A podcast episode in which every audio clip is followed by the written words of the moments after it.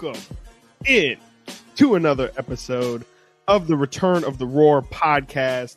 Frankie Cartoscelli, Chris Watkins, as always, joining us. Two very special guests who have become regulars on the program. Always fun when they're joining us. Uh, Matt George of ABC 10 and of the Locked On Kings podcast.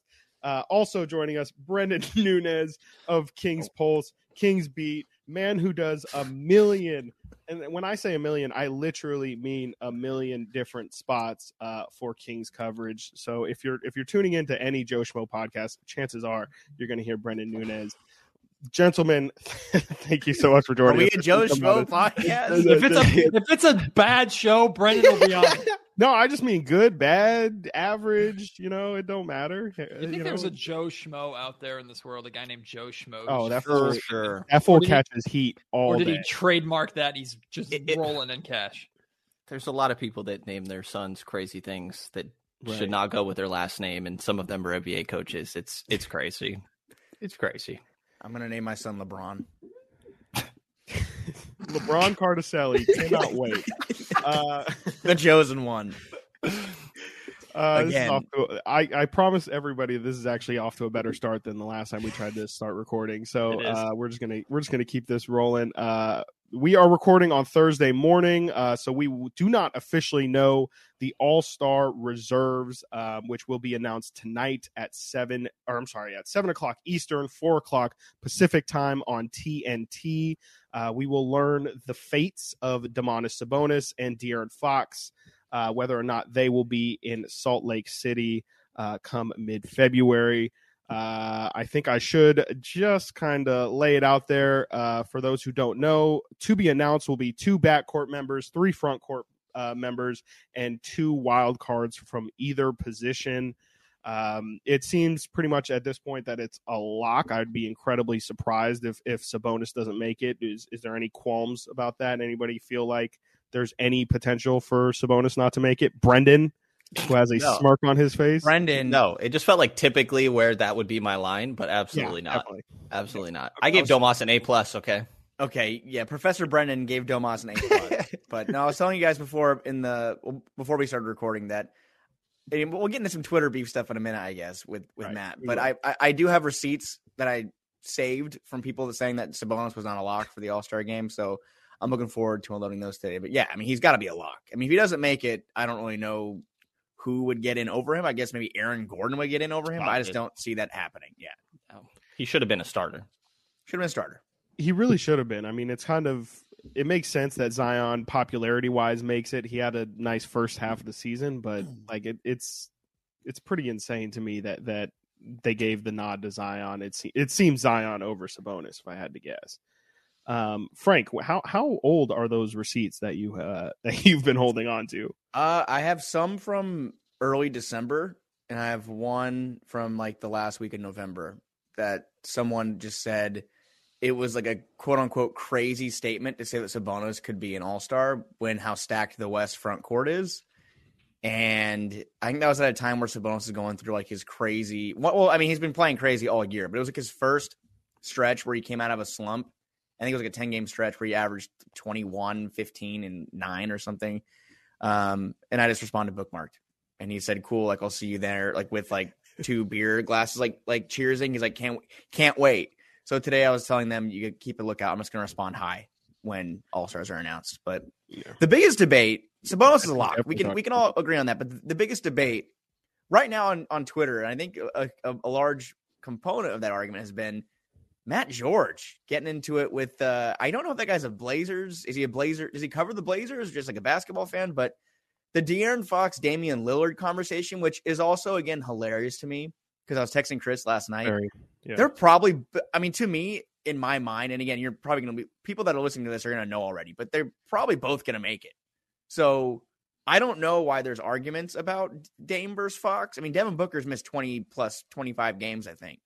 So I don't know where you guys stand on that. I mean, again, there's been some like whispers from people that Fox is, it looks like he's going to make it. Um, I know that I think James Ham reported with you yesterday, Brenden, on your on the podcast. He's he's been hearing some things. Carmichael Dave said he's been hearing some things. I know he's been connected to the Kings uh, front office in the past. where do you guys stand on Fox? I mean, again, people listening to this, sorry, we're gonna go ahead and just predict here, but do you think that Fox is going to be in tonight? I'll start with Matt because you got in the arguments on Twitter.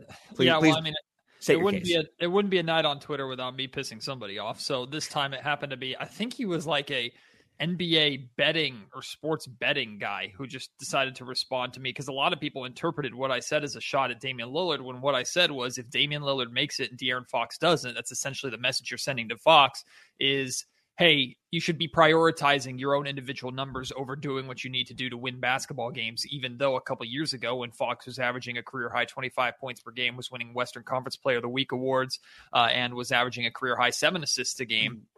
Which is five points less, and which is pretty significant, and the same assists as Dame Lillard is, is putting up right now on a team that's not even in the freaking play-in picture.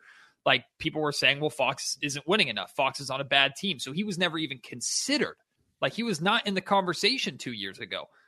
And now they're saying that De'Aaron should be putting up better numbers compared or to similar to what Damian Lillard is doing. And it doesn't matter that the Kings are almost 10 spots above Damian Lillard's uh, Blazers in the West. And I'm not saying that's Dame's fault by any means. Dame also gets a lot more shots up and has a lot more opportunity to score because he is all that the Blazers had. And De'Aaron has been in a position where he is all that the Sacramento Kings have. And this year, he doesn't have to be that guy. And he's averaging just one point less per game than his career high on a team that is eight games above 500 on the day where all stars are to be selected. Like, you have to take that context and the regular season context into account. It's an award for this season. I don't care how many uh, all star games or how recognizable the Damian Lillard name is. Dame is absolutely a star in this league but De'Aaron Fox deserves to be in there just as much as Domantas Sabonis deserves to be in there because nobody, even the biggest Kings homers like me, expected the Sacramento Kings to be third in the Western Conference, two games back of second place, with a very good chance at securing home court advantage in the playoffs by the time we reach uh, the All Star selection date. All that should be taken into account. To me, De'Aaron Fox should be a lock. It's a shame that he isn't.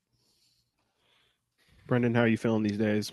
I think it's debatable. Um, I think that De'Aaron should be absolutely in the conversation. I don't know that I'd really be all too shocked either way. Um, I'm expecting him to be there, but I'm not going to be shocked if he's not. I, think the complication is just like who is and is not, uh, or should or should not be considered because of injuries, right? Like, I agree with you. Like Booker, probably not. Booker's been out for an extended period of time now. He's played 29 games.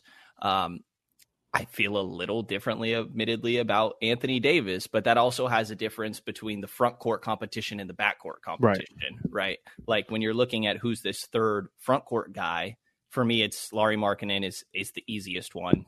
Right. I put Paul George next, and then after that, I'm like Aaron Gordon or Anthony Davis was playing like MVP candidate when he was healthy. Um, it's not like he's he's projected to be back soon if he's not already. Um, so I think that's where some of the situ- uh, conversation gets complicated. But the two other guards, like I think SGA and Ja, are the Yep. two obvious ones. And then after that, like it's Fox and Dame and Anthony Edwards. And I think that Fox and Dame both have better numbers. So, but I don't know. Are people going to put Booker in the conversation? Are people going to put Kawhi in the conversation? And then that Yeah. boots somebody else down? Like, I don't know. I wouldn't. I have Fox in, um, but I wouldn't be shocked if he doesn't make it. I, I think it's just going to be all about how people go about these these injuries. And I will say the one argument that I heard that made some sense to me that I hadn't considered before is that like if somebody's projected to come back, it could look stupid at the end of the year that like someone like Anthony Davis or I mean these are bad examples because they're injury guys like Desmond Bane is back now. He has put up for sure an all-star season and it could look stupid if he doesn't make the all-star team at the end of the year just because he happened to be injured right when the voting started even if it was a good chunk of it but that's how this is has worked you know and Mhm. that's why this is all um all subjective and there's going to be so much variance among these voters. I think Fox should make it, but the whole injury situation with so many guys in the West makes it complicated. Yeah, let's. I, I wanted to kind of take the the whole list that you you kind of gave there and see if we can come to some form of consensus or see if we can kind of see where the deb- debate begins. So I think do we all agree here that Ja and Shai are pro- probably SGA are probably the locks for the for the guards, the 2 Mhm. guard spots. Yeah. Okay, then we have Sabonis, who we we all agreed. Uh, Lauri Markkanen, yeah, Yep. all agree. Anthony Davis Nope. as the third forward. Brenden, you, you kind of mentioned maybe. No, my uh I somehow did not write Sabonis on here because in my mind he's already in this. that. So uh no, A- AD will get put down. No AD. No AD. No Frank? AD, AD and LeBron, the the Los Angeles Lakers do not get two All Stars for being a colossal disappointment just because of name rec- uh, ne- recognizability. And I understand if AD had played the entire Hmm. season to this point, maybe the Lakers would be better, but they're not. We can't play a what if conversation when it comes to All Star voting. AD does not deserve to be an All Star. I think that would come Likewise. to Paul George. It'd be Paul George or, or AG at that point, then, correct? If AD's on in, one of Paul George Yeah, or or right. Aaron Gordon get in. I do have a wild card one to throw in that I think shouldn't be just disregarded, and I haven't Let's heard many people talking about it. To me, Jaren Jackson Jr. should be in the conversation Ooh. because Jaren Yeah. Jackson Jr. is on again the second team in the Western Conference, the second seed in the West, one of the best teams in the NBA period, and is putting up Defensive Player of the Year numbers. And unless we're just gonna, and I know the All Star game is a glorified layup line and it's an offensive showcase, so you're not mm-hmm. going to see him block a lot of shots in the All Star game. But Jaren Jackson Jr. deserves recognition for how important he is defensively, which is a role that I never expected him to fill. Like I never expected to see Jaren Jackson Jr. And I know Mike Brown isn't big on block shots, but he doesn't just block shots; he changes shots at the rim and has done that all season long. So I think he deserves to be in the conversation. I don't think he'll make it, but I think he deserves to be there. Fun fact: If he does make the All Star team, that would make everyone on the top five an All Star, except uh, from the 2018 draft. Everyone on the top five would have been an All Star except for one player. I don't know if you guys know who that player would be, I don't. okay. Luka Move Doncic. What and what draft? Um, no, uh, yeah, Chris, exactly. That's what it is. Yeah. uh yeah marvin would be the one um matt i'm curious if so J- Jaren Jackson did miss like a good chunk of the season as well, like Mhm. the first chunk. He played. He's played thirty five games. Is, is Mhm. that kind of you think the cutoff then? Desmond Bane's played twenty nine, so he has played less games than him. But I mean, I would be okay just because of how good the Memphis Grizzlies are. I would be okay with either one of them getting in. Again, I don't think they're going to because I think there are better individual numbers for players that have played more this season. But I put more weight into the context of how a team is doing during the season Sure. than I put numbers on a team that are that is bad. Because I mean, every single team has a leading scorer. Now, it's one thing to be a leading scorer, it's another to do what Dame's doing and put up 40 points and sometimes 50, 60 points. Like I understand the difference between that, but I also think defensive uh accomplishments are extremely important and deserve to be recognized. Like I don't think an all defensive team is enough recognition for someone who is as important to their team as Jaren Jackson Jr. has been for the Grizzlies. So that's why he's in the conversation. Again, I don't think Jaren Jackson Jr. will make it. I think, like I uh, like you guys said, Aaron Gordon Mhm. should be um, above him, and and a couple others should be maybe above him, and more likely will make it. But just because he's a de- defensive player more than an offensive player, and he's still averaging like 18 points a game or something like that, I don't think that should disregard him from Mhm. the conversation. Yeah, I agree. Um, okay, so that third forward spot is kind of we'll give it we'll give it to a Paul George, AG, uh, Aaron Gordon combo, I guess. Leaving, I guess, the the wild card spots for De'Aaron Fox, Damian Lillard, Anthony Edwards, potentially Devin Booker, probably not Devin Booker, and one of Paul George or Aaron Gordon. And of those five that I just listed, only two can make it. Who are we feeling? Frank, go ahead and give give your thoughts. Who who are the two that you project for uh for those final two wild card spots? I just think it makes the most sense to have, in my opinion, Fox and Lillard. Fox, based off of the fact that it seems like because of the coaching voting aspect, I think that really plays in Fox's favor. He is the one that gives opposing teams fits every single night. He's a player that sticks out in their minds when you think of what makes the Kings go. I mean, he what he does in the fourth quarter. I'm sure he acts as a thorn in every team's side that he comes across. I mean, even last night against the Spurs, another 10 point fourth quarter. We've come to expect it. But I think the conversation with Fox also is we kind of talked about already, but if not now, when? And I think that people know around the NBA and in league circles, coaches, what have you, De'Aaron Fox has been deserving to be an All Star for a while now, and maybe he hasn't played as well over the past two years, and he's missed some time. But uh, this year, there's not really a debate. He's been healthy. He's been playing uh, well. He's been shooting the basketball well. He's 50% from the field.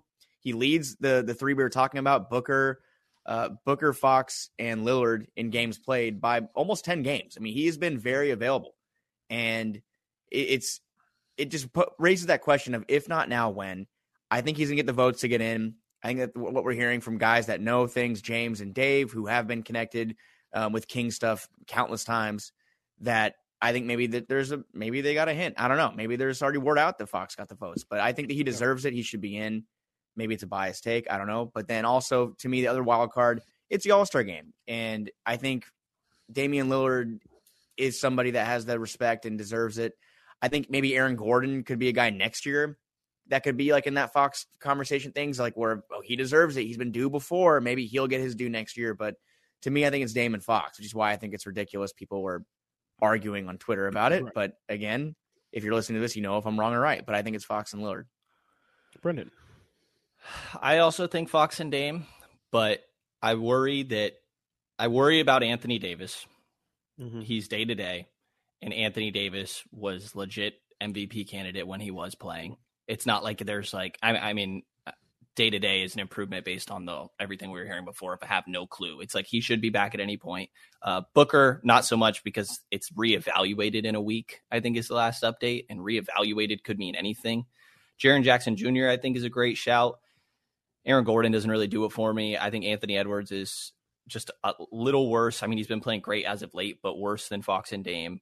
Um, so I worry a little bit about Bane, maybe Jaren Jackson. I thought that was a great shot by Matt um, and AD, but I, I think it should be Fox and Dame. Mateo. Yeah, it's Fox, uh, Dame, and me for me, or Fox and Anthony Edwards for me. Um, I mean, the the reality is with Fox, and the and the reason why I say he's a lock is because it's not just the fact that like the Kings mm-hmm. went from not in the play into third in the Western Conference, and I've hit that nail on the head a million times. But it's it's it's if you look at how significant De'Aaron is in clutch time, in clutch stats, which is he's the, the front runner for clutch player of the year, right? His his he's shooting over sixty percent in the clutch. Like he leads the league in clutch offense, not necessarily points scored in the clutch. I think it's LeBron who leads the league in that. Uh, but he is, I mean, in terms of clutch efficiency, he's at the top of the list. He is directly responsible for so many of these Kings wins. Even if you say, well, Domantas Sabonis carried the load for three quarters, fourth quarter's close game, it's De'Aaron Fox closing every single time. I mean, that is significant to where I I put wins like if you're if we're talking about comparison again between Fox and Dame, Dame time is clutch time, and De'Aaron Fox is quite uh, literally better at Dame time than Dame or anybody else in the league at this point, and that is directly re- or like resulted in wins. If the Kings were a, a hovering around 500 team and Fox was still the leader in, in, in, clutch points. I don't think that could be ignored or clutch efficiency in scoring. I don't think that could be ignored, but it's not the same thing because there aren't as many wins that can directly be pointed to Fox's efficiency in the fourth quarter. The Kings have the wins. Fox has the wins. The Kings are one win shy of last year's total, and it's February 2nd. They did it on February 1st. Like that cannot be ignored. So Fox is an absolute lock for me. I think Dame has put up such ridiculous numbers and so many highlight plays hmm. despite being on a terrible team that he deserves to be there. Plus for like show factor alone we know dame can pull up from half court at any point and hit a shot in the all-star game. Um, so i think he deserves to be in there. But I, I mean anthony edwards in my opinion is an absolute star. It's only a matter of time for him. So if he gets it this year great. If not he's going to get it probably in the next year or two. You know how i feel on ad um, I, I, understand the great numbers that he was putting up. He's been MIA this season, injury wise, just like he's been so many seasons in the past. So I don't think AD deserves to be there. Um, and also weighing the Lakers situation uh, heavily into that as well. So long way of saying, yeah, to me, it's it's Fox and Dame or Anthony Edwards gets in there. I have no issue with that. The clutch yeah. numbers are for sure his best argument. Like he's yeah. been so phenomenal in that aspect. Um, I think it was Jason Anderson tweeted yesterday. Last night was his 15th double digit fourth quarter of the season. And I, I think D'Lo had like 15 in the fourth quarter last night against Warriors. People were making a big deal out of it. And like, that's a great performance. That's like De'Aaron just does that. that's not even an outlier. You're expecting it at this point. You know, he had, I think, eight points in those first three quarters that first game against Minnesota. He has 21 in the fourth. And that was in a loss, but like to Matt's point, a lot of times these aren't um, all just for for nothing. Like they're leading two wins. I think the clutch argument is the best thing for sure. If he doesn't make it, it'll weigh heavily and and cause sleepless nights. You know. Well, yeah. and uh, also nice reference. Also, if you look at the last three games that Fox has played, he scored over 30 points in two out of the three, and the third one was 29 points.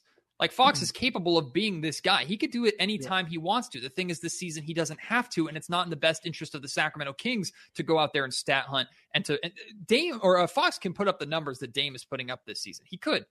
He's. It, I don't think it would be that difficult for Fox to average 30 points a game, but he doesn't have to. He does not need to for the Sacramento Kings to be successful. And I would argue if Fox were out there trying to score more than play efficiently and save his energy for the fourth quarters when it comes to winning time like he is, I would argue the Kings would be in a worse position right now than they're at.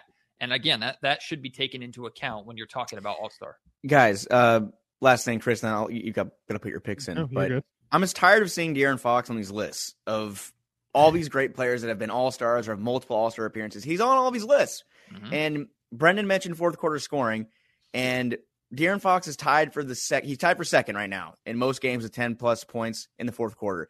The players ahead of him are all perennial multi-time all-stars. Some of the best players in the game. Fox has scored 10 plus points in the fourth quarter 16 times. That's tied with DeMar DeRozan, who's been an all-star, I think, four or five times in his career. Then you have Jayson Tatum, Kyrie Irving, and Giannis with 18. I'm as tired of seeing Fox on these lists. Oh, by the way, Fox is tied with LeBron James for that as well. This all these lists, and also I think he's one of three players in the league averaging 24 and six on 50% shooting. I think the other two are Jokic and LeBron. He deserves his flowers. He deserves his his.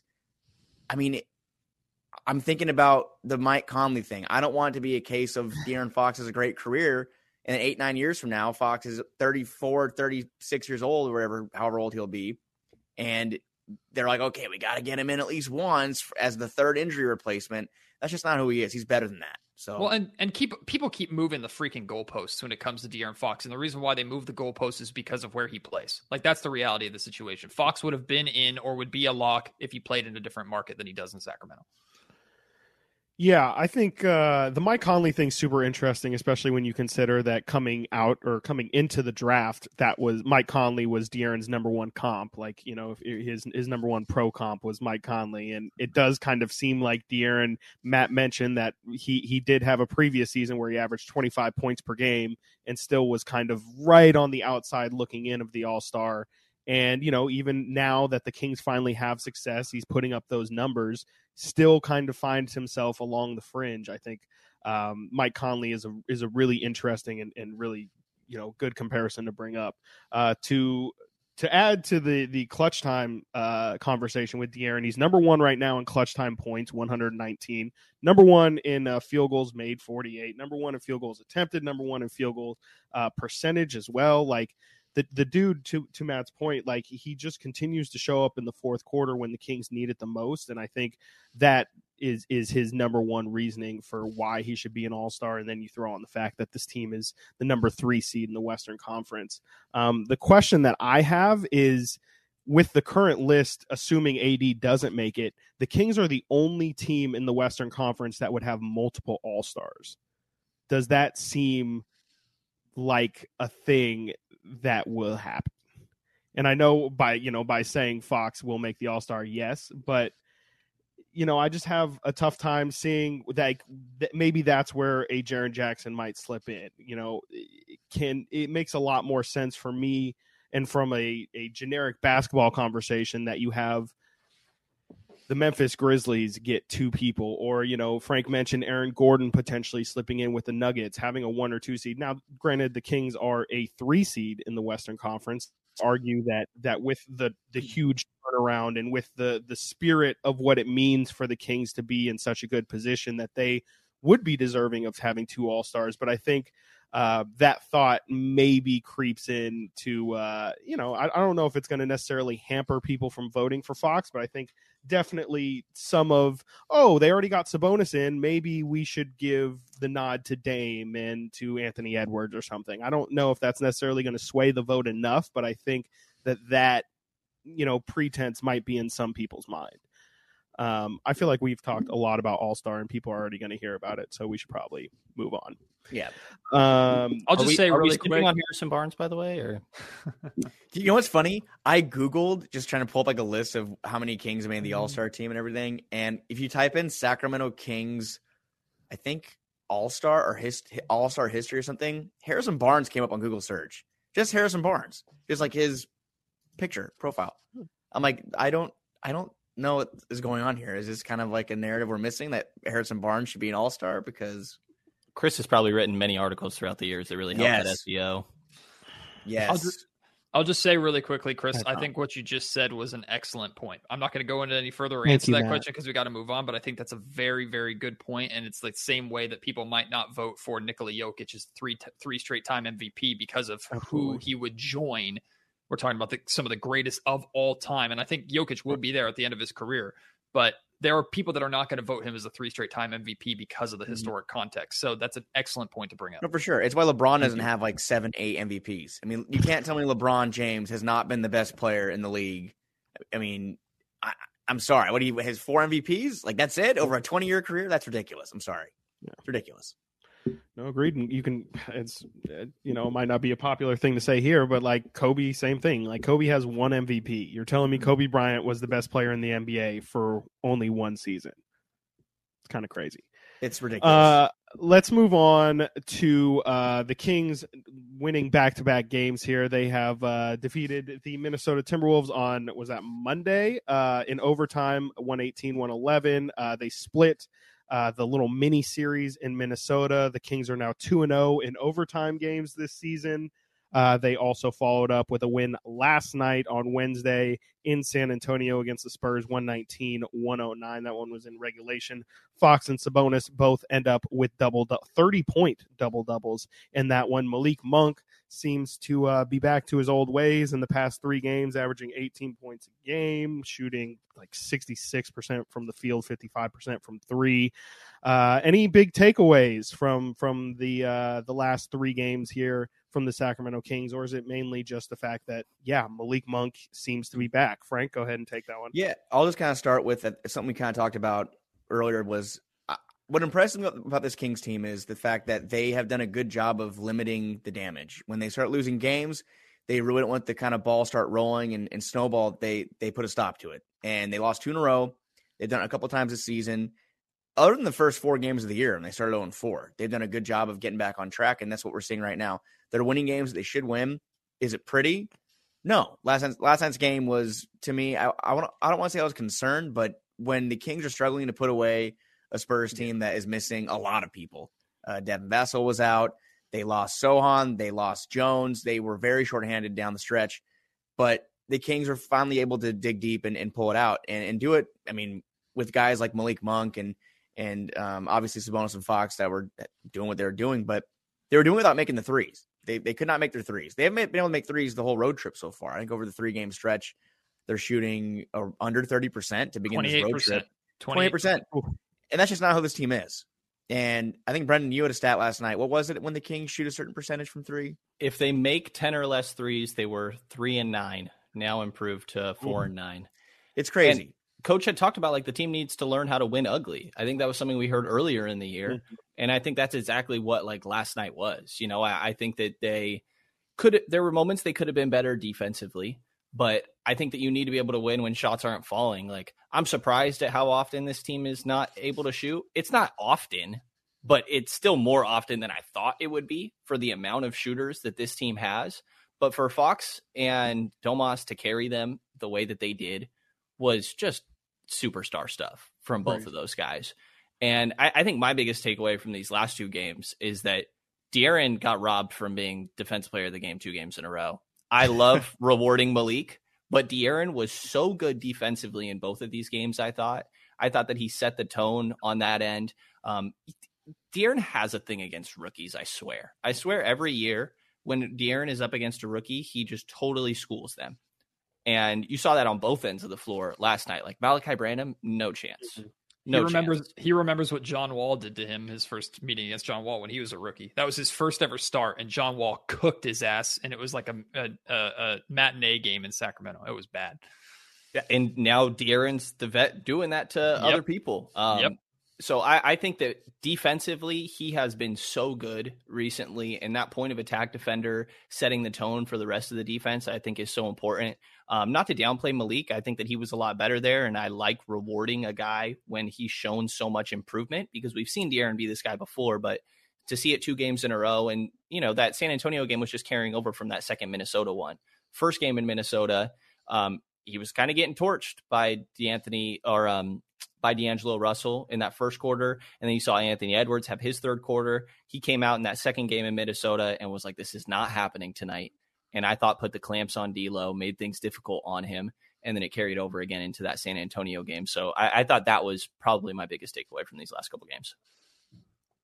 Well, number one, back to back games against the same team sucks unless it's the playoffs. So we, I, I know the NBA's leaned heavily on that this year. They're playing the Rockets two straight times for the second time this season. I understand travel wise while you do that. Then you come back home and play two straight games against the Dallas Mavericks, if I'm not mistaken. Like this sucks. Like I, I don't want to see the same team twice in a row, but that's just my get off my lawn take. And then you Uh, got unless- two in a row against OKC this month too. Yeah, exactly. Uh, so do better, NBA. No, I'm just kidding. Um, I, Brendan made a lot of really, really good points there. I, I'll say this: the Kings have, when they have won, leaned so heavily on their team success. The amount of times they have won with six guys in double figures, sometimes seven guys in double figures. To me, last night's game showed a, a, a- a- the Kings' ability to win differently or to overcome games where offensively they are not firing on all cylinders like we have come to expect with this group. For three guys to score 75% of your 119 points, that's crazy. And that's great. If the Kings had to rely on that every single night, they'd be screwed, which they have in the past. They don't have to rely on that this season, but on nights like last night, on road trips like this, where they're shooting 28% from three point range as a team, you need your stars, Fox and Sabonis, to carry you through, and you need them to have a little bit of help off the bench, which Malik Monk has been. And like I, I'm, I'm happy to see Malik Monk stepping up. He's not consistent enough, in my opinion, to be a real front runner for six man of the year. But we know how important he is to the Sacramento Kings off the bench when he is on. He was excellent. He also tried to beat Ja Morant for the greatest dunk this season last night. Holy, one of the greatest missed dunks in Kings history. He tr- he went for it, and I love every bit of it. Keegan Murray also went for a tomahawk and turned out to be a really nice assist to Kevin Huerter in the corner. Um, so I, I was really pleased. I think it, it shows the range of ways the Sacramento Kings can win. I think when Domantas Sabonis looks to score, he's impossible to guard because you have to worry about his passing ability and how he gets his teammates involved. If you throw double and triple teams at him, he'll pass out of it as long as he's not turning the ball over in foul trouble. It's literally the only way to stop Domas. So to see him really get his offensive game going, like if I'm a Kings fan, over these last two games, the Kings have shown me everything I want to see: an ability to win, win offensively. You're not at your best, and a performance from your star. Like what what was the criticism we were saying about De'Aaron Fox after the Minnesota Timberwolves loss? Wow, he scored 21 of his 29 points in the fourth quarter. That's amazing. But he had eight points going into the fourth. Like you need Fox mm-hmm. to be better for four quarters. He was that in these last couple of games with the addition of Domas and the numbers that he's been putting up. No surprise the Kings are two and one. And I think it's worth pointing out over this road trip, the Kings are averaging 10 turnovers a game.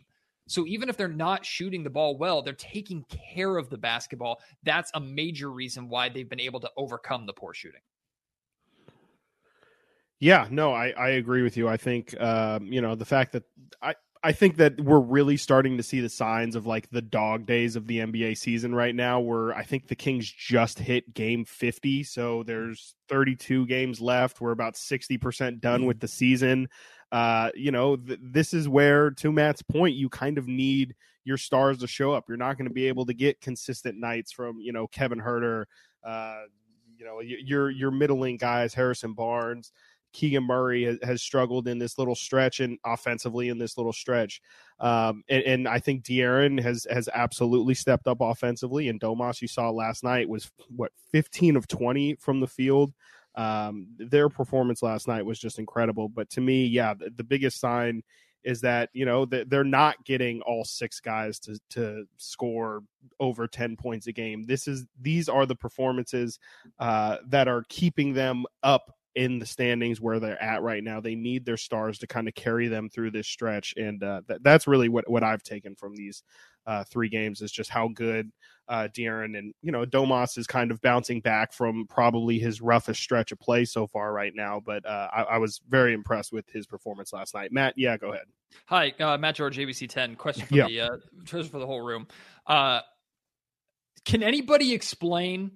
the Kings being three games over 500 on the road and having a drastically better defensive rating on the road than at home. Can anybody explain that? It's maybe the most unexplainable aspect of this Kings team this year. I love it's, it, but it's unexplainable. It's like something I keep saying is such a great problem to have that they're playing almost like too well on the road. It's outweighing their play at home, but I don't know how you guys feel about it either. To me, I think it's almost like a level of comfortability. Like I think at home they just kind of let their guard down, and mm-hmm. the crowd has been incredible this year. The Kings are almost top ten in attendance this year, which hasn't happened in a long time. They're, they're just selling out the place every night. It's loud, and they get out to these leads at home usually, and then things kind of get dicey. And we've seen them kind of fall apart late at home.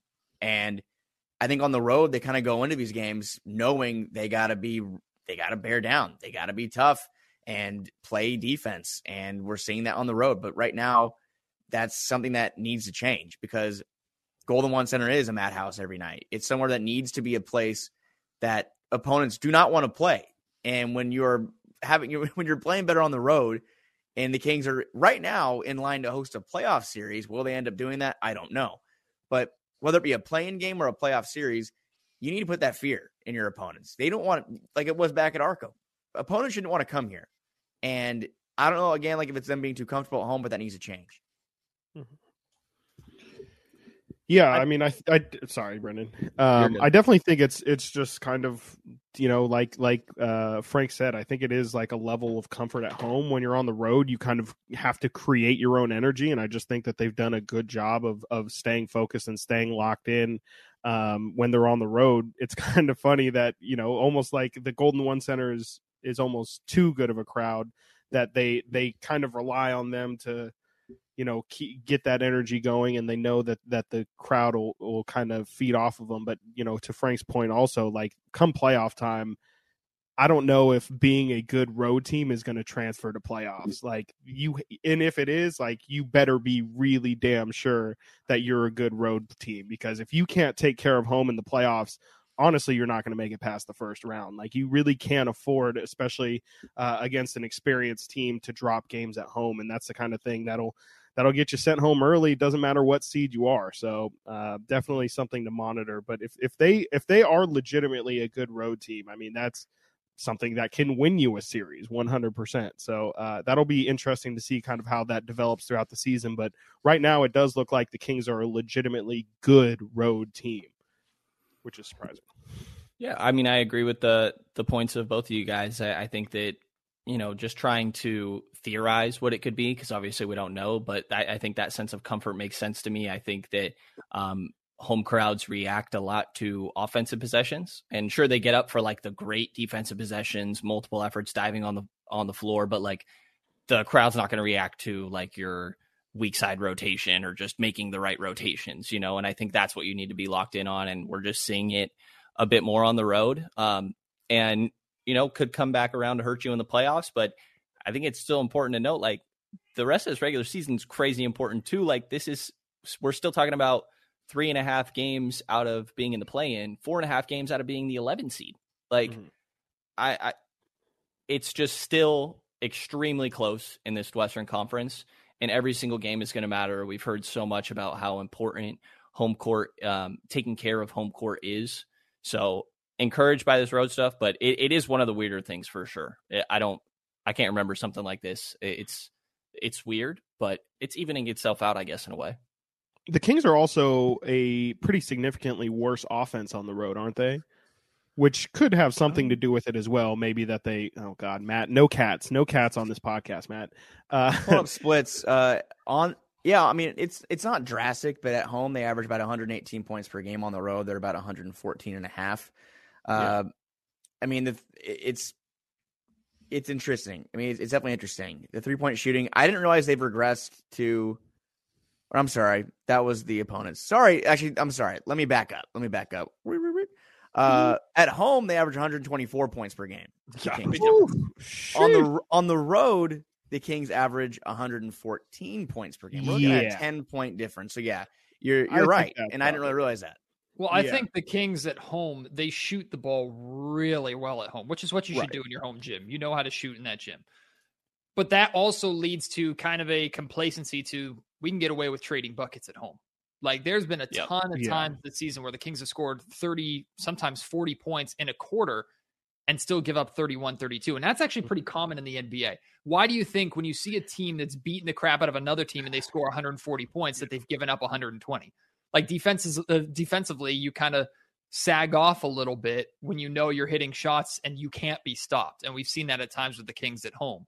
So uh, that's the only explanation to me. Versus on the road, you have to be a little more scrappy and you have to put together a defensive effort that lets you go on. What was it, a 16 or 19 0 run for them to win in Cleveland at the end? Yeah. Like the Kings have to be more scrappy on the road. And I'd argue, even if it's a little more ugly, it's better for them when they have to play like that. I think so. I mean, that's kind of what that number points out to me is that they kind of know that their shots aren't going to go in at the same rate that they do at home. And so they kind of just need to pay a little bit more attention and focus on the defensive end. I mean, if you're, if you know that you're, I mean, if you score the difference between 124 and 114 points per game is probably a similar difference from like first in the NBA to maybe bottom 10. Hmm. So if you're a completely different team when you're on the road, that means that you need to have a completely different game plan. And if that is defend, I can't explain to you why they choose to not bring that same level of intensity at home, but um, I would say that's probably a good reason why they, they seem to to be more locked in defensively is just because they kind of know that they have to be if they want to win on the road. The Kings have also had a handful of inexplainable home losses, and I don't think they've had a single inexplainable road loss. And that's, I think that's a big difference. That's too. interesting. They've had a lot of games at home where it's like, you probably should win that game. Charlotte, Washington, Washington, Atlanta. I mean, Philly. like, Philly, the like, early- Yeah. The, yeah, the and then you, you get on the road, and it's like, yeah, they've lost some games on the road, and maybe they've lost some games to teams that they. I mean, Atlanta, for example, like they got swept by Atlanta this year. The Kings are better than the Hawks, right? Yeah. But they got swept by Atlanta this year. So, I, but I wouldn't say that's inexplainable because Atlanta's still a good team, and you're on the road. So we haven't, uh, uh, with the exception of like Milwaukee and and Boston, which I expect, like that Kings really haven't gotten their ass kicked on the road yet. Which that is Knicks also, I think, wasn't great. yeah, that's true. The Knicks game wasn't great either. But, I but that's one. I that's mean, a one- good Yeah, sign. I think that's a good sign to build upon. They had a bad start in that quarter. The Kings outscored the Knicks in that game. I remember they Right. outscored them second through fourth quarters. It was one horrible, horrible first quarter that really just put them in a hole. And that isn't like that's not a silver lining. It doesn't kind of make me feel much better, but it just shows that they are able to adjust, but they just somehow, you know, dug themselves in too deep. But yeah, you're right. I mean, that's again something that doesn't make any sense. They are literally a better team on the road right now, and they kind of they got to level that out. They got to take care of home. Which, as people that are at these home games, like, why? That's so agitating. Why do we? Why do I have to specifically have memories of all these horrible losses? Not all. They're uh, like I'm not saying there's a bunch, but those are miserable experiences. I'm not They gonna were. lie. They were. Yes, they were absolutely were. It's about cutting them down, though. We've we've been through a couple seasons where it's like Oh you yeah. go through a couple weeks in a row where it's just like, are we going to get one good performance this week? So, Yeah, like the, the multiple nine game losing streaks was a time. That was a time in Kings history that I will never forget. As much No, as I, I love my job, didn't love it then. two years ago. At the 50 point or at 50 game mark last season, the Kings lost to Atlanta in Atlanta. It was the middle of a seven game losing streak. But the Mm. Kings have not come. Cl- I mean, their closest they come to a seven game losing streak was four or 0 and 4 to start the season. Like that turnaround is nuts, which is also why I spent some time on my most recent pod talking about, and we'll get into this conversation later on in the year. But Coach Brown is absolutely a Coach of the Year candidate and should be a finalist at this point just because mm-hmm. of how quickly he's turned this team around. But I mean, just imagine they clean up some of that stuff at home. How I mean, they're probably a second seed if they handle their business at home. Do you know what I just realized? This is kind of off topic, but uh, as we transition out of this into All Star stuff or All Star uh, trade deadline stuff, Deadline. I, deadline stuff. Yeah, I, I just remembered that the Kings play the Pacers tomorrow, Yep. and there's a very realistic possibility that Domantas Sabonis, Tyrese Haliburton, and De'Aaron Fox are all All Stars on the floor tomorrow. Hmm. Well, there's even a greater chance that 50-50 chance that Tyrese Tyrese Haliburton and Domantas Sabonis are playing together on one of the All Star teams, depending on how they're selected. Ooh. And that would, or if and De'Aaron Fox, but those two specifically. Can you imagine Tyrese throwing, I don't know, like a lob to Sabonis or Sabonis hitting Haliburton in the corner for a three in the All Star game? That would just be. This the highlights would be gold. I just Yep. I'm already thinking about how gold those would be. If Sabonis is a real homie, he will refuse to set screens for Tyrese Haliburton and not pass Tyrese the ball. Do you know what's That's- crazy? Sabonis, Sabonis is a real one. He, I don't even know. I think I don't. I can't name like one time Sabonis had any comments that were headline worthy about the trade. It's just like he's just like, oh yeah, I love my time there. They're good guys. I don't guys. know if he's had a headline worthy comment, period. no, it's just it's just interesting. and it's uh tomorrow will be four days no um, yeah 4 days Mhm. from the anniversary of the trade Mhm.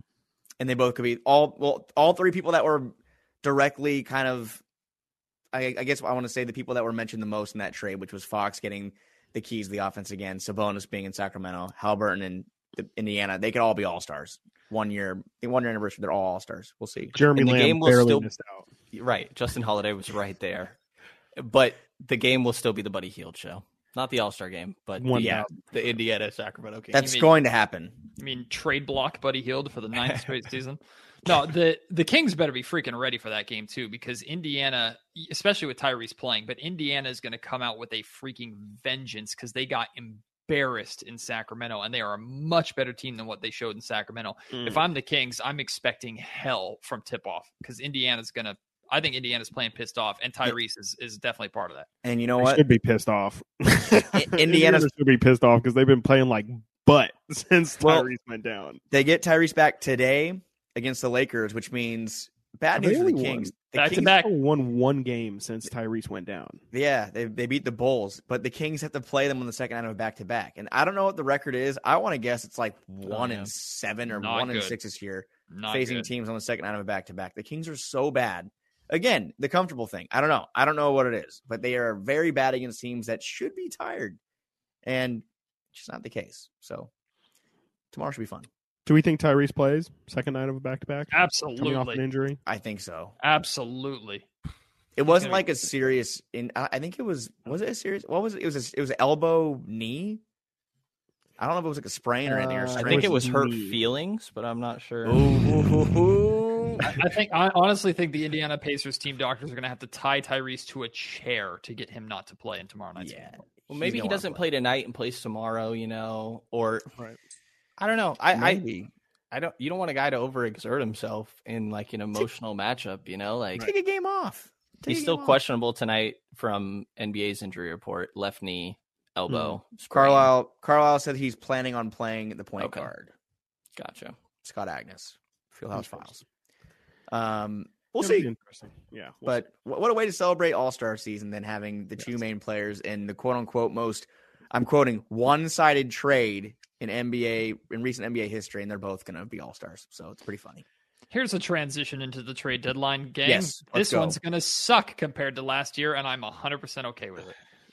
You mean like as far as excitement or as far it's as the Kings making moves? boring as hell for Sacramento, and that is how it should be. But isn't it a good spot to be in? Because- Absolutely. yeah. Oh, 100%. I'm just saying, from a talk standpoint, like the Kings' big splash has already been done. Well, then let me let me dive into this. Let me ask my pal Chris. Let's start with Chris. Let me ask you a question, Chris. Do it. Now, what is your greatest point of emphasis in the deadline? What do you want the Kings to do? I know the rumors out there right now we have listed. The two biggest like sourced rumors are Matisse Mhm. Thybulle, Darius Bazley, guys that are both known for their length, their defense. So mostly Bazley, I think he's a forward, he's six eight. Uh Thybulle, we know what Thybulle. He's been a, a darling of Kings trade deadlines in the past. He's been linked to them before. Would getting one of, the, of those guys be enough for you to kind of just say, let's call it, let's call it a day, let's call it a deadline, or are you wanting them to kind of do a little bit more? Do you want them to push the needle, or should they kind of keep this thing mostly intact? Uh, yeah. I mean, it kind of feels like marginal moves like that are the way to go, and I would, I think I would be surprised if they made multiple of them. It feels like whether it be the backup center or the backup wing position, that seems to be the the the spots that they're looking at, and I don't think that they address both in individual trades, if that makes sense. Maybe they make like just one all in trade and acquire a wing and a backup big, but I kind of don't see that much movement happening.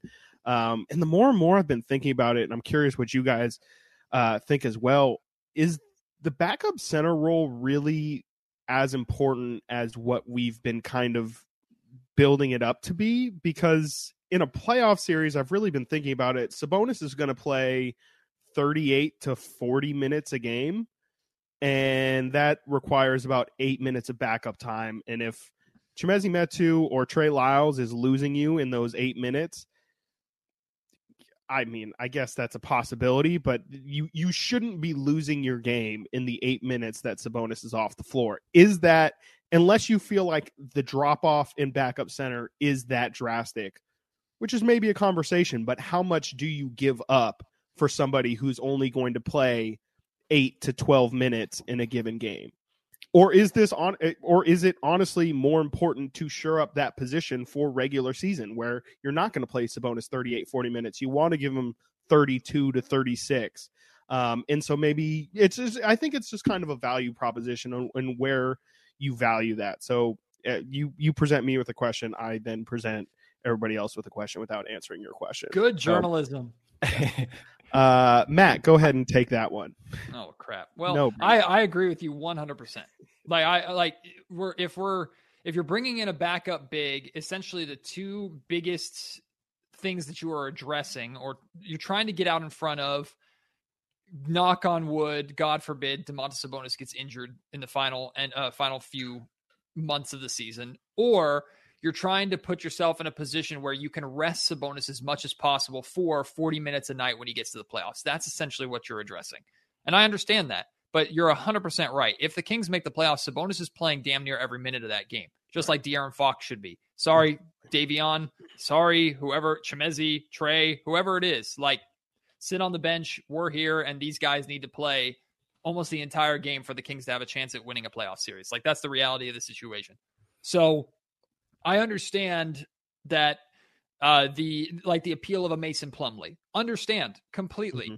Except if they want a first round pick for Mason Plumlee, I'm not doing it. I'm not giving up a first round pick for someone right. to take eight to twelve minutes a night. And I understand Mason Plumlee can do some of the stuff that Domantas Sabonis can do, but the reality is, no matter who you go out that is a backup center, they cannot do what only two centers, Sabonis and Jokic, can do. They can't. You're looking for someone to hold down minutes. And the Kings already have players on this roster that realistically, matchup wise, can hold down minutes. I really like Trey Lyles at the five against Rudy Gobert the other night. I think that can work for eight minutes a game. Chimezie Metu can at least be a vertical threat when he plays with Malik Monk. That can work for eight minutes a game when you get into the playoffs. So, really, if you're addressing that backup center role, you're trying to give yourself injury depth, which I completely understand if the Kings want to do that, but it's not worth spending that much money to, or sorry, th- that much uh, capital. value, yeah, capital to to to, to accomplish. I agree with Matt up until the these the Kings already have eight are guys that can fill those eight minutes. That's fair. I I like Trey Lyles. I think that's like the one that I'm most optimistic about. Hmm. But like I thought kind of matchup specific too, isn't it? Trey Lyles. Very, I mean, you did much. it against Rudy though. You did right. it against well, Gobert. That's like, the perfect matchup to put him on. I mean that mm-hmm. that I think Trey Lyles is kind of exploiting everything that that Gobert kind of does unwell, not well. Whereas like if you're going against. I don't know. Give me uh who's the who would the Kings play right now in the playoffs? If playoffs think, ended today, it would be the six and the three seed. It would be the Timber. Well, it would be the Timberwolves. Uh, okay, Love that. Great. There we go. That. Okay, so let's say I, they play Golden State. Like, is Trey Lyles going to be able to, you know, do the same, have the same kind of impact against Kevon Looney or Draymond Green? I would say probably not because those guys are a little more averse at, at guarding somebody, you know, on the perimeter, quick like Trey, Trey Lyles. Yeah. Go ahead. Sorry. I think that you're totally good, I, and I agree with you. But I, I, think like Trey is the best hypothetical right now, but it's still hypothetical. And I think you could, I think you can lose a game in eight minutes, like two four minute stretches. Like I don't think you should, but I think you can against Golden State for sure. The, against Golden yeah, State, for exactly sure. for sure. Um, the drop off is that drastic. Like I mean, I, I think you could even feel it against San Antonio. Like I thought Metu was really bad in that second half um, and it made them bring Domas back in the game earlier. I think the biggest thing is for regular season. Like you don't want Domas going into the playoffs, ab- Right. like ha- having played 38, 40 minutes a night consistently leading up to that. Like I want if Domas has a broken thumb that he feels like he can take a game if he needs to, you know? Um, and obviously like they're never going to be the same team without it, but I think the whole conversation, like it, it's important to me to get better because I think there is a drastic drop off right now. I think you can lose a game in eight, 12 minutes, but it was never a conversation in my mind where it's like you're ever spending anything more than like Terrence Davis, Alex Len, or Richaun Holmes in like second round picks. Like, Mhm. And and even then, like I don't know that I'm wanting to include multiple in any of these deals. Like to Matt's point, Mason Plumlee first round pick, I think that's absolutely ridiculous. I don't think there's any. First of all, I don't think that Charlotte's getting that, and secondly, I don't think the Kings should ever pay something like that. Like it's not so desperate that you have to figure this out. You have to make a trade. Um, but I do think that it would help the team a lot. I, I think the biggest want for me is just another guy that you know can play every single night. Like if you're so focused on perimeter defense, like Matisse Thybulle and Darius Bazley, defensive guys, right? They're also guys that like literally are kind of unplayable on offense. Mhm. And I'm pretty sure that the Sixers could use some perimeter defense, and they're not playing Matisse Thybulle very much. Like I think that says a lot. I would like Matisse Thybulle. I think he's a better version of KZ Okpala, but there's going to be some nights where you can't play him. Mhm. And to me, I would just love one more guy that you know can produce on a nightly basis. I've really come around to Josh Richardson. You could get it done with Terrence Davis, Alex Len. He's expiring. I think he's productive on the offensive end and not a great defender, but a good defender. Um, like I, I just, I would prefer a guy that you know can play on a nightly basis, even if that's your eighth guy. You know, like if you could get another Trey Lyles level of production, I think that'd be great rather than like so focused on we need this one specific skill, but then maybe they're a nothing or a negative on the other end. Like, I mean, that being said, like I talk myself into Thybulle, into Bazley. There's nights where I think KZ is the move, that it's to go that way. And these guys could just be better options there, Derrick Jones Jr. or something like that. Like, so I also, though, that's what I would like, but I don't think they're in a position where they have to do something. Like, if they did nothing, I'd feel fine. So would you say necessarily you don't care about position? It, it's just anybody who can add to the rotation. I mean, ideally not like a smaller guard. Like if it's a guard that's like six five, six six, great, you know. But uh, smaller than that, I do care. Like Seth Curry's a guy that's interesting to me, but that's where I'm like, I don't know about position. Positionally, You know. Frank. Yeah, I mean, for what it's worth, there was a I think it was Chris Haynes and Marc Stein. They were on a podcast today. That uh, I do think that Matisse they're they would be surprised if Matisse Thybulle was moved. I think they were saying the Kings are checking in, but they would be surprised if he's moved overall. So I got to be honest. The more time that goes by, the less optimistic I am that the Kings might make a move at all. I mean, mm-hmm. there are some expiring deals on the roster. I mean, they could. I don't know if if a buyout or just overall releasing Alex Len is an option, but that's something they could do to clear a roster spot. I don't know if there's going to be a buyout market. That's I think someone mentioned that if Plumlee, there is a possibility Plumlee could be bought out. That could be a way the Kings bring somebody in.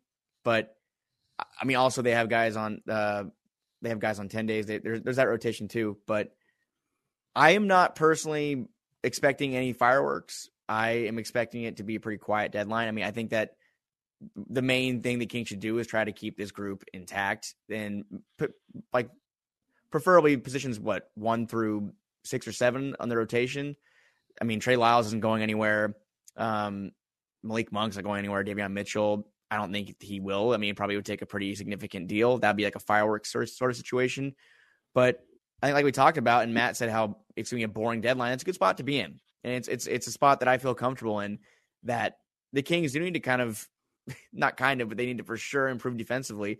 They're up at 20th in the league now, so round of applause getting to 20th in the league in defensive rating. They're on the way up. They're on the way up. Uh, but I don't know. I, I'm looking at these these names on here, and, and Brendan, you put out a list a, day or so ago, yesterday. They have that trade exception, which I think is about four million and change. Yeah, it's four million uh, twenty three thousand. I think that's the, one of the important things to mention here is that expires on the seventh of this month. Like it's you use that or you just don't have it anymore. And there's a handful of guys that'll fit in a four million dollars. Yeah, and, and, the guys you have listed here: Derrick Jones Jr., Andre Drummond, Naz Reid. Who I don't, I think that they're saying uh, I can't remember. I read it that he probably won't be moved because they're still in the race. But Kenyon Martin Jr., former Kings draft pick. Kings great. Uh, mm Jordan uh, Jordan Nwora. Am I saying his name right? Nwora. Yeah, mm-hmm. saying his name right. Uh, Bates Diop from the Spurs last night. Sergi Ibaka. That's a name we've heard for a while. Um, I don't know how you guys feel about some of these names on this list, on this list, but I'm might be embarrassing to say it, but if the Kings were going to go for someone that could be a backup center, just kind of stash there over Alex Len, Andre Drummond's a guy that I would not mm-hmm. be fully against. I mean, I really don't know why people have really. and I understand why. I think it's kind of like the the the stat stuffing aspect of of the majority of his career. I think people have kind of looked at Andre Drummond as a stat stuffer, uh, but he protects the rim. He's long. He's a, a, lob threat. He's a rim runner. I just don't know if he'd be the worst thing. But I'm not sure if you guys are interested in any of these guys in the exception exception field. I mean, Brenden, I guess with you, I mean, is there a name on that list that you would be inclined to seeing the, the Kings go after?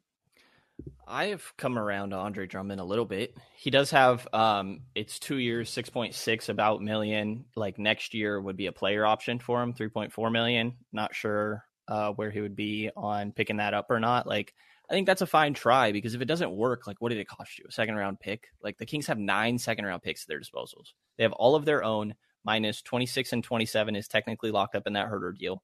And then they have an Indiana second this year that looks pretty damn good, by the way, when it comes to second round picks. Dallas in 24 and 28, and then a Portland 2025, uh, which that Portland one could sneakily be pretty good as well. Um, so, like, I, I don't think it hurts to try. You know, you have an empty roster spot that is just sitting there. Like, I'm not expecting Deonte Burton to be around long term, you know? If you want to try Serge Ibaka, I, I don't think Serge Ibaka can still play. If you want to try, it doesn't really hurt, you know? Yeah.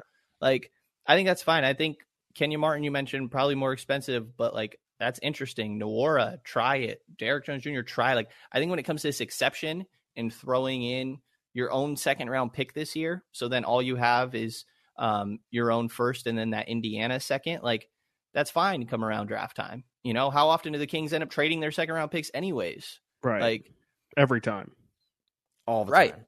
So I, I think that like I would try something with with the trade exception because it probably won't cost you much. Yeah. I think the name that sticks out to me on that list is definitely Naz Reid. He seems to have kind of like the the perfect blend to me of he can he's shown some ability to stretch the floor, but he's also a really big body. Uh, not as good of a rebounder as you would want from someone with that body, but he, you know, he, I think he's a big physical presence uh, and somebody that I think is still young enough to where you can maybe realistically re-sign him, and uh, and you know he can he can be your long term fit there. But uh, I think Andre Drummond is is okay. Frank, you mentioned the stat stuffing elements. I think he's uh, you know that's not necessarily a bad thing for this team. I think they could use somebody else who can who can be an elite rebounder. He's another big body, not quite the rim protector he used to be, but still um, a big physical presence at the rim, something that this team doesn't really have at the moment. Uh, th- those are really the two names that stick out to me. But uh, in terms of the overall trade deadline conversation, I'm curious.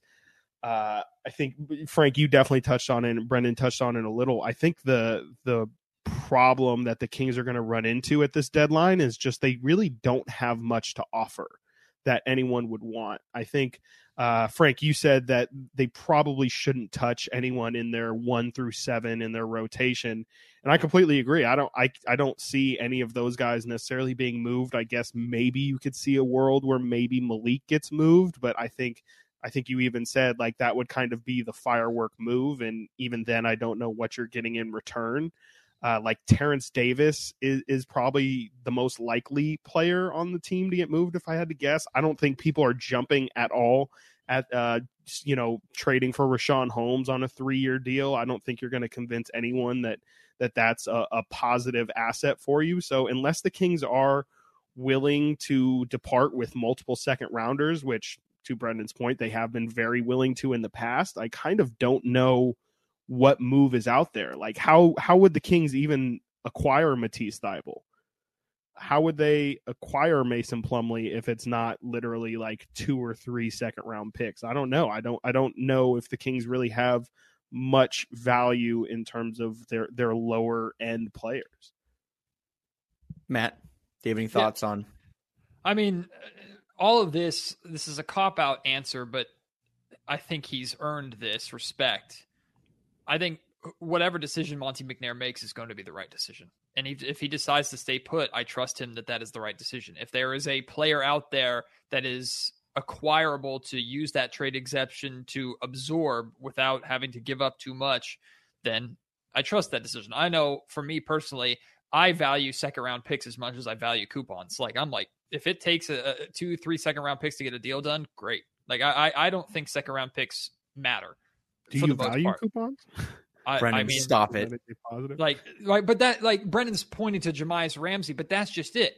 Like, I know teams have used the second round pick far more effectively than the Sacramento Kings have in the past. Robert Woodard, my guy. I love Robert. Been on my podcast a couple of times. Like, I understand, but the reality is that's what a second round pick is. It's taking a flyer on someone at the end of your bench that you maybe can develop, and the Kings are not in a position right now. Hopefully, they'll be in a couple years. They're not in a position right now to develop talent.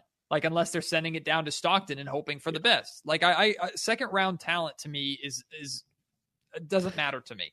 So I'm the Kings have drafted some pretty good second rounders though in their day. I mean, if you look at the Isaiah, ones that right? he's traded off, there's Xavier Tillman, there's yeah, uh, Kenyon Martin Jr., there's Jalen Hart or J- Jaden Hardy, Jaden Hardy, Hardy. drafted this year. Like those Gary are all Trent guys, Jr. in my opinion, that Gary, Gary Trent, Trent Jr. Jr. Those are all guys, in my opinion, Xavier that could have cracked a yeah uh, a rotation. I think it's just they honestly don't get like the last second round pick that we realistically saw get a shot at playing was Frank Mason. Yeah. And the last one that the Kings actually hit on was Isaiah Thomas. Oof. Which was right. did hit. That was over a deck over it's 12 years ago now. And I understand that, but I and I just don't think a second round pick should be where you're hesitant to pull the trigger if it makes oh, a move sure. that realistically helps you today. That being said, sure. like if that move is not out there, then that move is not out there and it's fine. Like you have yeah, to be sure. very conscious of what effect your move and who is leaving is going to have on the state of this team. I think trading Malik Monk at this point would be a disastrous decision because Malik Monk is such an important piece of this locker room. The same way I'd say about Harrison Barnes, the same way I'd say about most uh, nine, ten guys on this roster. I would be hesitant to trade Matthew Dellavedova at this point for what he means to this team. That being said, Delly has no value. I understand that. His market's hot, Matt. His market's hot every every fan base doesn't realize they want Delly, but they do, and that's that's an absolute fact. But like that's my point is if you're going to bring someone in, it's going to be a minor move that helps you, someone who's a plug and play type guy. But if that guy is not out there for the price that you want to pay, then you stay put and you're fine with it. This team has gotten you this far on their own, and I understand wanting to maximize where you're at being a third seed and that these final 32 games are going to get more difficult. Everything after the All Star break is going to get more difficult for the Kings to maintain where they are, and it would be nice to have help. But if you don't acquire help that is the right move, it is fine. And I think there are going to be some Kings fans, if the Kings stayed put, that would melt down and go, Monte McNair, what the hell are you doing? You're wasting this opportunity. No, if the right move is not out there, you do not pull the trigger. You already made your fireworks move. You already did it, and it's put you in this position.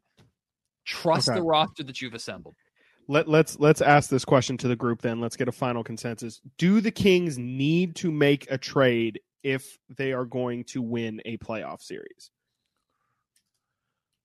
No. Can they win a playoff series with the current constructed team? Yes, I'm gonna. I'm gonna say, and yes. obviously that's that's opponent dependent, but you know, based off of the caliber of team. That's the thing. It's it's depending on who they play, yeah. I mean, oh, I think the Kings do have the depth to win a playoff series. I think they do have the depth to.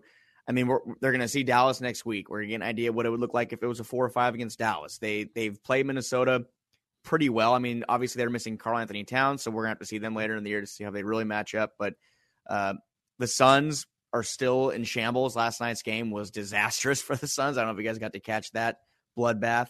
Uh, if if they were to somehow face a team like the Jazz or the or the, the Blazers jumped up, um, I think the, I feel good about it. But if the Kings are to fall and play Denver or Memphis, or if the, the, Warriors really get hot and reestablish themselves at the top of the West, I mean, I feel I feel a little skeptical. But Uh, they're good enough to win a series. I don't know if they're good enough to sweep a series, but they're good enough to claw their way, in my mind, to a six, seven game series win. Absolutely. I think my hesitation has nothing to do with like if they should or should not make a trade. I think it's just a lack of playoff experience. I think they're mm-hmm. good enough to. Um, I don't know that there's any like trade that doesn't involve Keegan Murray or Harrison Barnes, which I don't think is really on the table that makes it like a easy yes for me. Um, so I, I think that they are capable, and I don't know if there's any trade that I think is realistic. And of course, you know, I didn't nobody thought they would trade Tyrese. Like you really never know with this front office. Like would you know is if Pascal Siakam became available or something, then would they put Keegan on the table? Who knows? Like, um, but I I don't think I think they're good enough to. Um, and I don't know that there's any move right now that doesn't involve any of the obvious two stars or Harrison Barnes or Keegan Murray that would make it like an easy yes for me. Let's rephrase the question this way. Please is someone who is a $4 million a year player to be absorbed in the trade exception or an eighth or ninth man in the rotation the difference between the Kings winning or losing a playoff series? The answer is no. Like it's not. Like and if if if it is, if that player is, then the Kings are not in as good of a position as we expect them to be, which could be the case. But the Kings are going to win a playoff series based off of what two guys do and how five guys support those two. That is how they're winning a playoff series. Even if the Kings have home court advantage, the expectation should be that the Kings have a very good chance of losing that playoff series for exactly what Brenden said. They've not been there before. That and defense. Like these are the two major playoff experience and defense, I'd argue, are two of the most important things to this a successful team. And a lot of teams, the Boston Celtics, the Golden State Warriors to some extent, have to go through losing in the playoffs, playoff struggles in order to I mean even the the Phoenix Suns who are red hot made it all the way to the NBA finals did not win. Like this is what it takes. You almost have to lose. I almost expect the Kings to lose and build off of that. I think that's what's sure. next in the evolution of this team. And that all has to do with especially guy I'd say guys 1 through 4 for more uh, so guy number 8 is not going to be that big of a difference maker for me. That's why I'm okay with the roster staying put. Now, if there's the right move out there, absolutely make it. And if you want to uh, go for it this year, and if it's there, I say go for it because it's fun. Like we love it, but it's not a, that big of a difference maker, in my opinion. Yeah, I might be going back on what I said earlier about the center thing, but I do think that there is potential that that eighth person could really make th- that kind of difference, especially if we're talking about. I mean, I, I mentioned I don't think it'll happen, but you know, if you throw a Matisse Thybulle into their rotation, just the fact that you're able to kind of throw another lineup out there that gives you a different look and maybe mm-hmm. you can present a different kind of style of play out there, that could maybe be the thing that entices me the most. But I think you're right, Matt. Like losses in the playoffs not only harden you, but they teach you everything you need to know about your team. You learn about your weaknesses, at, about the parts that you need to address in the offseason. Um, so I do agree with you in the fact that you know they're they're probably a, they are unless they win the championship, they're inevitably going to lose at some point. Um, and we're going to figure out what those holes are. But I I kind of hold off in where I say that I do think that they could still add somebody that brings some real legitimate value. And Brenden kind of mentioned earlier how he, the play, the overall experience of the team makes him feel nervous. I think that that could also be something that you address. Maybe you know not in a bigger move, but if you bring in somebody who's a true veteran uh, who's been there before and can maybe teach this team a couple things before the end of the season, that could be something uh, that also has impact. So um, that that's kind of what I'm looking for at the deadline. But I, I kind of agree with Frank in the sense of I, I could see us coming to a point where nothing ends up happening, and I do think people would, I guess, fairly freak out. And I do think it would be a pretty massive freak out where we but, would have I, to do some damage control. I tweeted something the other day of like how would people react if the Kings did nothing, and I, at least on Twitter, I'm pretty sure it would be a little bit of a freak out. That's just crazy though, because they're not at a point where it's like,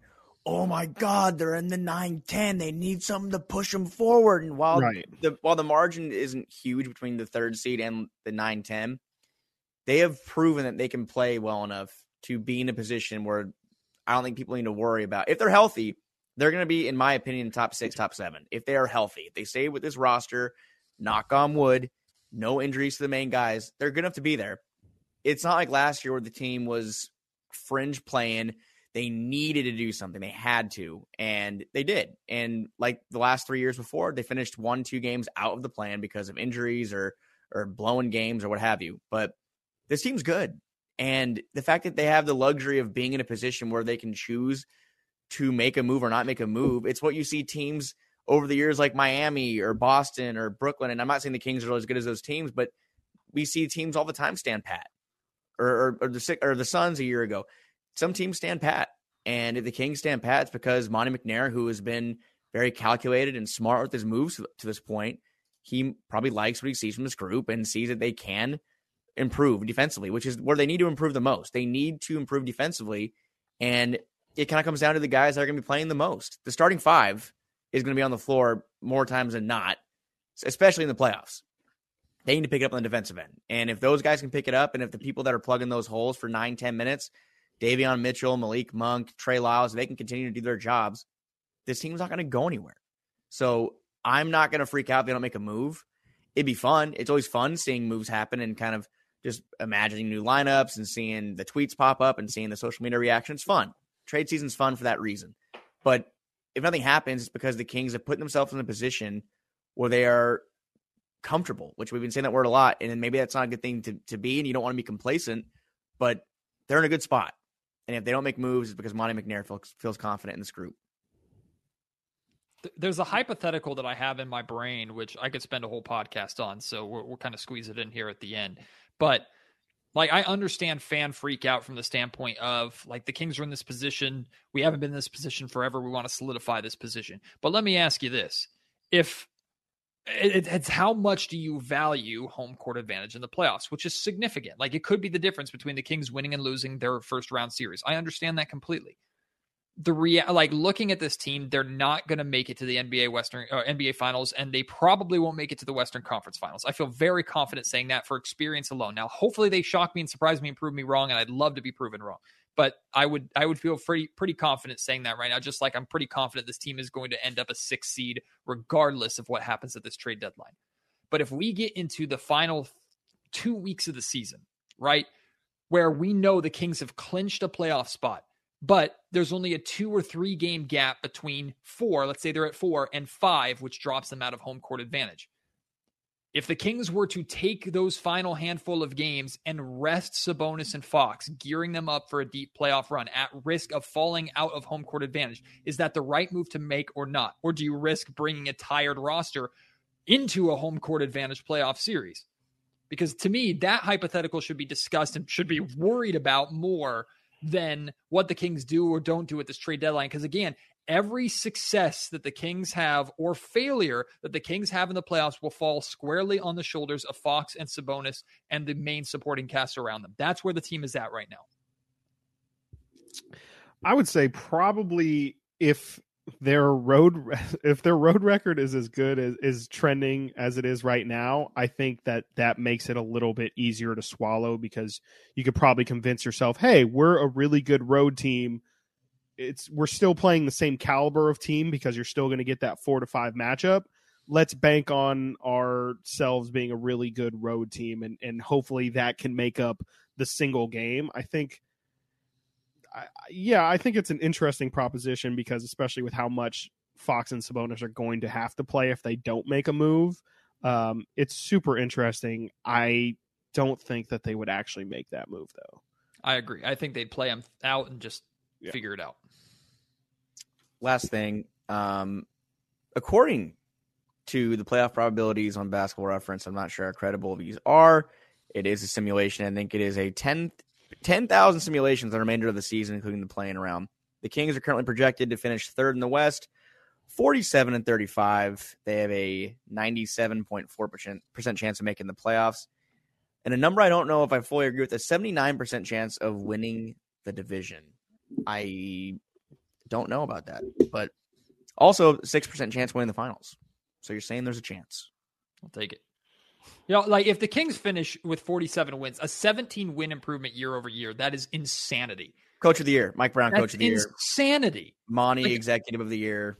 Like think about the things that we're worried about right now compared to where we were at at the beginning of the season if someone said the Kings were projected to finish 17 wins over the season before that with no it. firework move this year. Here's That's some, insane. If they win tomorrow in Indiana, they match last year's road win total with essentially half of the season to go. A little less than half the season to go, but they will like, match last year's road win total if they win tomorrow. I'm not saying the Kings should be complacent and should waste an opportunity to improve and make a deep run at the trade deadline if they can do it. But if the Kings make the playoffs as a third or fourth seed, it's house money. No matter mm-hmm. what happens in the I playoffs, agree. it's house freaking money. And game one and game two at the Golden One Center, even if those are the only two playoff games, which I don't think they would be, played at the Golden One Center, those two games would be more than worth it. And the team will learn from that. Plus, I firmly believe, and I've been consistent with this, even if De'Aaron doesn't like me on Twitter, when De'Aaron gets that platform in the playoffs to do what Ja Morant did to capture the hearts of America, what other exciting guards have done to capture the hearts of America, De'Aaron Fox is going to take his game to another level on that stage that I don't think anybody is prepared for. And then at that point, he should be a lock for all star conversations for years to come. Absolutely.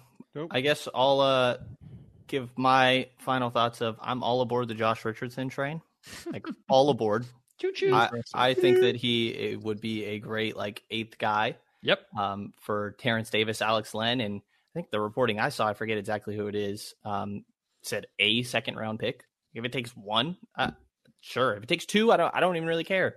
Like, do that, and then get like get Serge Ibaka for a veteran presence that has like you had those two guys. You had Josh Richardson and Serge Ibaka. Maybe Serge can do something at the back of five. You could try. I don't think so, but you could try.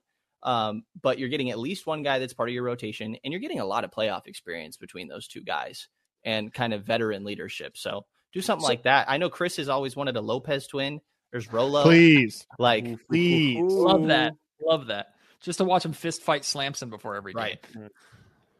So if if the Kings did that and added two players, what happens to the Kings bench rotation though? Because Trey Lyles either Trey Lyles loses his spot or Trey Lyles beats out Serge Ibaka hypothetically for that spot because Davion's in there, right? Malik Monk's in there, right? Mm-hmm. play back and forth. I, I, I wouldn't it, be concerned about Serge getting too many minutes. I don't think Serge at this no, point in his career is uh is eating up more than ten minutes a game. I think Trey. Richardson would take any minutes that you ever see now from like Terrence Davis or KZ, mm-hmm. and then you'd see less minutes from someone like Trey Lyles, but you also could just cut off some minutes from Harrison Barnes, Keegan Murray, and just not need to rely on those guys so much. How in a playoff you. series, those guys are playing over Josh Richardson easily, but like there's such a heavy reliance on those guys right now. I feel like. How dare you? Brenden, I'm just curious. What what do you think the main difference is? Because I don't really see one between like Josh Richardson and Terrence Davis. I think that one is just more consistent. Like I, I think that Terrence Davis is super erratic, and mm. I think that Josh Richardson can is that a bit, um, but I, I think he's a good defender that on some nights can be even better than that, and I just don't know that he's he definitely he reminds me of Dante a lot. Um, which I know oh, people have split opinions on Dante. I loved Dante. I did too. Um, so like you know, I think Josh Richardson doesn't get to the rim a lot, and he, sometimes he'll maybe dribble a little too much into a mid range pull up. But like I think you're seeing that a lot more with the context of this team right now. Like I, I just think that he is not as erratic as Terrence Davis, really, and has a little bit more size. Sure. I think there's a very good chance that Richardson can be the player that looks good without the context of watching him every day. And he comes to Sacramento and we get that context and we go, oh, okay, I get it now. I get it why he's been a journeyman. That being said, that yeah. still might be better than what the Kings have right now. So I'm just saying. And also, like, the reality is no matter who the Kings go out and get, if they do not provide the consistency that Mike Brown needs, Mike Brown will sit him on the bench and tell him. Like, and that's like these guys are not guaranteed to crack the Kings rotation if they are moved or if they come to Sacramento. I think that's the mm-hmm. big thing too. Mike Brown, they have to earn Mike Brown's trust. Like that's that's huge versus Luke Walton getting guys and Dave Joerger getting guys that is just like, okay, well I have to play them. I have no other option. Right. Right. No, that makes sense. I mean, especially with like how Mike has has talked about playing Keegan and stuff, and how you know it's just like if when you're trying to win basketball games, you really don't have time to you know play integration game. You know, you can't Mhm. really okay. Let's give Josh Richardson 15 minutes here to kind of figure it out. Well, you what if those 15 minutes are the reason why you lose the game, and then that's the reason why you become the sixth seed and all that stuff. So um, that's a great point, Matt. Like definitely people just because they make a move for some fringe or, or seems like eighth guy in the rotation doesn't mean that necessarily we're going to see him anytime soon or or or even in the playoffs when things matter the most. So. I don't, um, I don't, I don't know how many of us thought when Bagley was traded that Trey Lyles was going to be the get from that. You know, they won that at now. trade. They completely won that trade by a wide margin. Should have drafted Yeah, Trey I mean, Lyles second yeah. overall. honestly. Uh, anything else? Anybody got any wild hot take predictions for the deadline? Does OG Anunoby get traded for four second or first round picks or something? Or uh, I- wh- I what do you think's the biggest name moved? I love this report that there might be a bidding war between Memphis and New Orleans for OG because the other team doesn't want the other team to have him. I think that would be must see TV. That is honestly great. I would love that. Uh, I don't know. There's been some like Zach LaVine chatter lately. I could see. Yeah. I could see him finally getting getting moving. Like the Heat makes sense to me. I think the Heat would be nice. I mean, Does Russell Westbrook get moved? for These Zach are- LaVine. he's expiring, I, so I now it's definitely easier. saw a graphic that had Zach LaVine did I. and Russell Westbrook, but I think they're going to try and move Russ Westbrook anyway. With Try. how with how tight the West is, I think the biggest thing to watch from a Kings standpoint has nothing to do with the Kings. It has everything to do with the teams in the Kings range. How many teams are going to go for it and how many teams are going to bow out. That's what I want to see. Yeah, and just how much movement gets gets made at all with with that being the fact that just everybody is so close. Does anyone really want to make a definitive move that will make them better, or make a definitive move that would could potentially make them worse? How risky are you willing? Uh, how much risk are you willing to put into that move? Uh, all of this and more will be uh, found out this week. The trade deadline is next Thursday, February 8th, or I'm sorry, February 9th. Um, I believe at noon Pacific time. Mhm. Is that correct? Noon Yep. Pacific time. Uh, so that'll be fun. Can't wait for that. We will probably record after the trade Yeah. deadline, if I had to imagine, Frank. Yeah. Yeah. Um, after the trade deadline next Thursday. So be on the lookout for that episode. You can check out this episode right here uh, on YouTube. Though, if you're hearing this right now, you probably are already listened to everything. So uh, no point in plugging that now. Go ahead and listen to everybody in here's stuff. Matt George, ABC 10, Locked On Kings uh, podcast, Brenden Nunes, Kings Beat, Kings Pulse, Kings Herald. Um, Eleven forty. Gonna be on Deuce and Mo later today. Gonna be on a different radio station later today, uh, and is recording his own podcast later today. So we appreciate Brenden for giving us a small portion of his time. Matt, this is part of your obligation, so uh, no thank you. Uh, for Frankie Cartoscelli, my name is Chris Watkins. Thank you all so much, and uh, bye bye.